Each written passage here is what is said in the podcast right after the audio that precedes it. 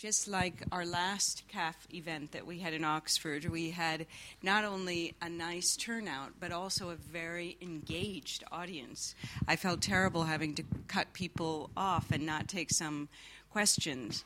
And I think it really does fit in terms of what we try and do at the center of having a way to approach very important contemporary social, political, and economic issues, and to do it also adding a, a historical approach to this. So even our economists were sort of shockingly interdisciplinary in their approaches. so that doesn't happen very often. so it was a very, uh, a very in- interesting and engaged group. The panelists. I want to thank the panelists for for really phenomenal uh, presentations, uh, and also to the chairs and to all of the audience for coming and, and remaining engaged. But we also have to thank CAF. Um, we've had a, a, wonderful relationship over over this period of time, and these kinds of events sort of point to how how fruitful the relationship has been. Um, of course, we, we thank Enrique Garcia for all of his support over the years. We also want to thank Andres for, oh, there you are, for uh, Andres for his support. This we, we have a few other people we would like to thank. Guillermo Fernandez, you're here. Um, Germán Rios, who's unfortunately not here uh, with us today for, for some family reasons. So we're thinking of him and hoping for the best for him. But, um, but it's sad that he wasn't since he participated in a lot of the organization of it. Maria Lajode is where. Thank you so much for coming, and also Carolina Jovera. Where is Carolina? She's not. She's not here either. Okay. Um, so we have to thank St. Antony's College for offering this really hot space. and I mean that only in one sense of the word. uh, and um, really, Diego Sanchez Ancochea deserves the most thanks. Um, also, because he's at the very trough of the happiness scale, we have to make him feel happier until he gets to that upward uh, a part of that. Um, thank you, Diego, so much. Juan David Gutierrez helped him out. Gilberto was amazing for the, all of this team that he put together. And we also have students like Alejandro and John and Marianne is back there. Carla is there. Um, Paula, I think Paola is there. Who else have I left out? Uh, Andrea. Andrea is. There you are. There you are. Andrea. And I think I got every. Aaron. Aaron might have. He sort of endured the morning and maybe couldn't handle the heat of the afternoon. And, oh, yeah, I said Paula. Um, so thank you. This was just an extraordinary day, and we and again we thank CAF for so much. Well, thank you very much. Huh? Thank you. Well, let me. Well, th- thank you very much. You were very kind.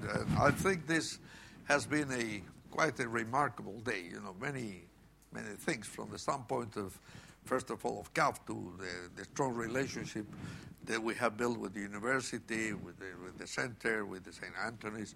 Uh, it's, uh, something that we, we appreciate, uh, and I know we did the right thing because there is a lot of, of things that we have done, but there are more things we'll do in the future. What is very interesting is to see, and I, I take it from a very, I would say, selfish viewpoint from CAF. You know, this we have these, these conferences, these seminars. Of course, it's very nice to, to discuss issues, but that's a very important input for us because, you know, the, one of the elements that makes the difference in a, in a development bank, in a regional development, or global development bank, is the capacity to reinvent itself continuously because the world changes all the time. And some of the institutions that are not successful are because they become stagnant. They, they continue to think, or governments, it can be anybody, they continue to think with principles, theories, realities of the past. And the future is too far. In our case, we have tried all the time to reinvent ourselves. And precisely a seminar like this one is one input, a very crucial one. And what's very interesting is that if you compare, uh, you know, the type of dialogue that you would have had a few years ago in our profession, that bad profession, the economist, you know, it was too technocratic. It, it's very good, but, you know, the, the and everybody were very precise. Miguel was the same way, macro models, you know. And in the past, talking about development was a very simplified matter. It was, you were not born in those days, but the, the Harrod-Domar model, you know, there were the macroeconomic projections, linear programming, things like that. And we were not including the reality, the real world. And the real world implies that if you want to talk about issues of development, you have to have a comprehensive and holistic view in which you have to put together people who are in the economic profession, the sociology, the environment, and of course the political side. Because some of the issues that have to be promoted and solved are of a political nature. The discussion today, although the centerpiece was the, the emerging middle classes, at the end of the day, we have touched upon very crucial topics. You know, the, the issue of education, that every day, everybody talks about education. But really, I, I go very, very pleased from what I heard, but very concerned in how to implement it. So I think it was very, very crucial. And the issues of, of security, not, maybe not so directly so linked to specifically to the middle classes, but and the worst thing is, the, the, the, the worrisome thing is the sustainability, because uh, one thing that we have been repeating all the time is that if Latin America wants to converge with the industrialized countries in terms of income per capita and sustain these changes in, in, in, in reduction of poverty and to have a more equitable society cannot be satisfied with rates of growth of 2 3%. It has to grow at, at least double and not the same type of growth. It has to be better quality growth, which is macroeconomically speaking, but without question, like Miguel said, stable, but it has to be efficient, but it has to be inclusive. It, inclusive means all the things we have discussing, education, how you get rid of informality, how difficult it is, and then you have to be environmentally solid. And well, to say those things are easy, but it requires essentially an agenda of change that implies that the political institutions have to to be modified. And unfortunately, political institutions do not have nowadays the best reputation.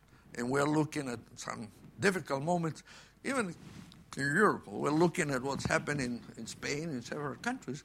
Uh, the credibility of the institutions is going down. And that's one of the big issues in Latin America. And how we rebuild that, how we can be able to have a common agenda that goes beyond the electoral processes of four or five years. That's the big issue. So, in summary, I would like to say that from the standpoint of CAF myself, I'm very pleased. I learned a lot. I, I'm happy.